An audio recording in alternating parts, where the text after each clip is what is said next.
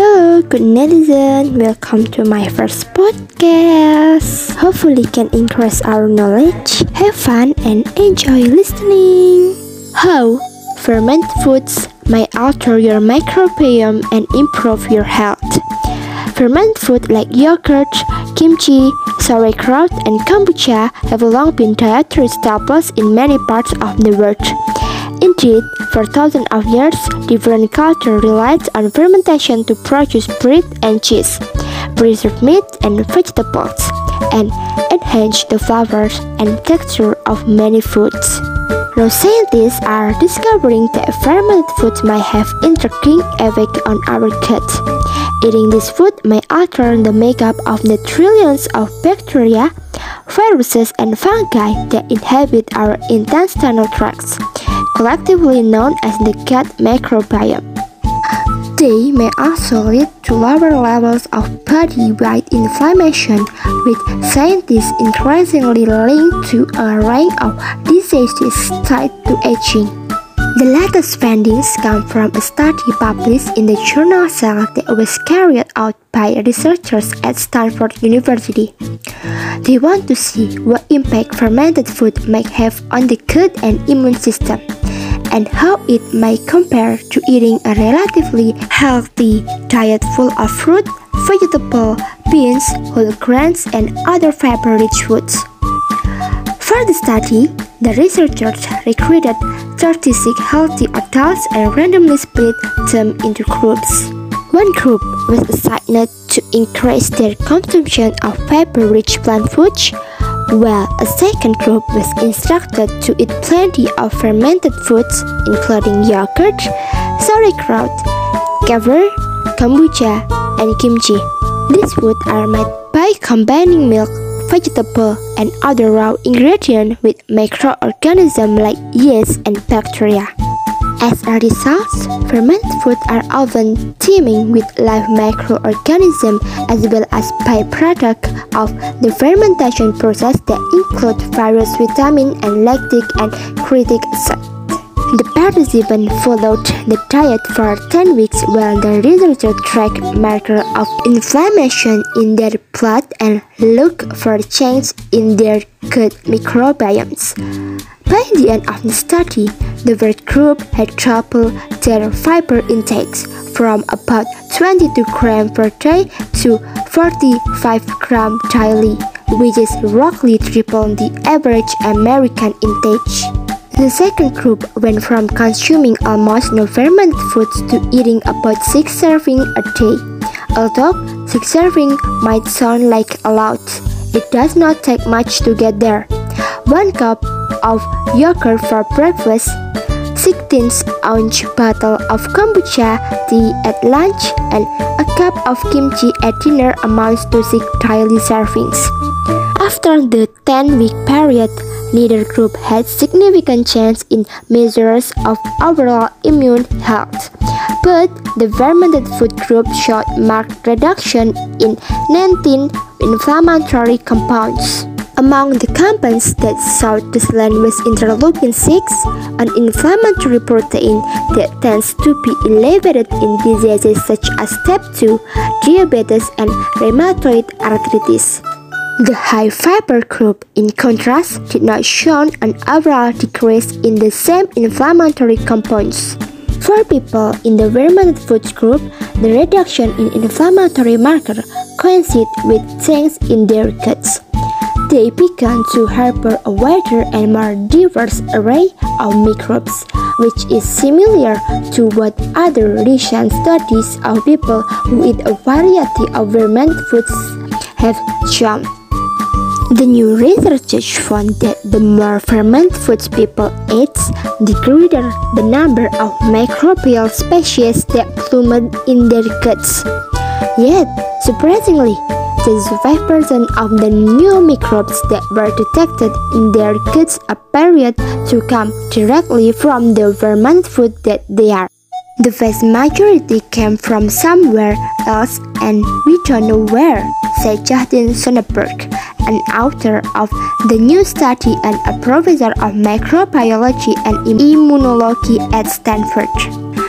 I think there were either low-level microbes below the level of detection that bloomed, or the vermin food did something that allowed for the rapid recruitment of other microbes into the gut environment.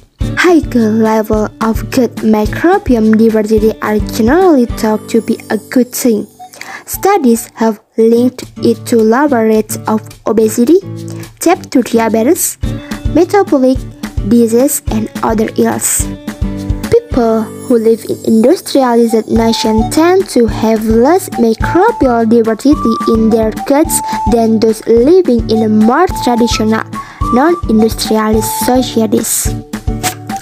Some scientists speculate that modern lifestyle factors like diet high in processed foods, chronic stress, and physical inactivity might suppress the growth of potentially beneficial gut microbes. Others argue that the correlation between diverse microbiomes and gut health is overblown, and that the low level of microbiome diversity typically seen in people living in developed nations might be suitably adapted to a modern world. One subject on which there is usually little disagreement among nutrition experts is the benefit of a high-fiber diet. In large studies, people who consume more fruit, vegetables, nuts, and other fiber-rich foods tend to have lower rates of mortality and less chronic disease.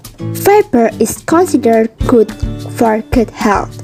Microbes in the gut feed on fiber and use it to produce beneficial byproducts like short-chain fatty acids, which can reduce inflammation. Some studies also suggest that eating a lot of fiber promotes a diverse microbiome. The Stanford researchers expected that consuming a high-fiber diet will have a big impact on the makeup of the microbiome. Instead, the high-fiber group tended to show few changes in their microbial diversity. But when the scientists looked closer, they discovered something striking.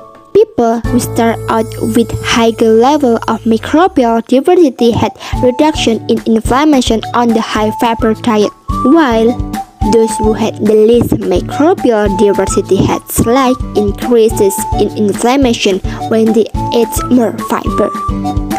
The researchers said they suspect that the people with low microbiome diversity might have lacked the right microbes to digest all the fiber they consume. One finding that supports this, the high-fiber group had unexpectedly large amount of carbohydrate in their stool that had not been degraded by their gut microbes. One possibility is that their guts needed more time to adapt to the high-fiber diet, but ultimately, this finding could explain why some people experience bloating and other uncomfortable gastrointestinal issues when they eat a lot of fiber, said Christopher Gardner, another author of the study. Maybe the challenge that some people have with fiber is that their microbiomes aren't prepared for it, said Doctor Gardner, the director of nutrition studies at the Stanford Prevention Research Center. One question that the researchers hope to answer in the future is what would happen if people simultaneously ate more fermented food as well as more fiber. Would that increase the variety of microbes in their guts and improve their ability to digest more fiber? Would that to have a synergetic effect on inflammation? Suzanne Devkota, the director of microbiome research at Cedars Sinai Medical Center in Los Angeles, who was not involved in the new study, said it has long been assumed that eating fermented food had health benefits, but that the new research provides some at the first hard evidence that it can influence the gut and inflammation. We were always a little reluctant to make comments about fermented foods being beneficial, particularly from an inflammatory standpoint, because there was really no data behind that, she said. If you get bacteria change over the years, you may live longer and healthier. Doctor Devkota continued that the finding should not deter anyone from eating fiber-rich food, because fiber has so many health benefits beyond its impact on the gut. She consumed a lot of fiber and fermented food herself and often recommended the patients at Cedars Sinai who have conditions like inflammatory bowel disease do the same. This doesn't change what I have been recommending, she added.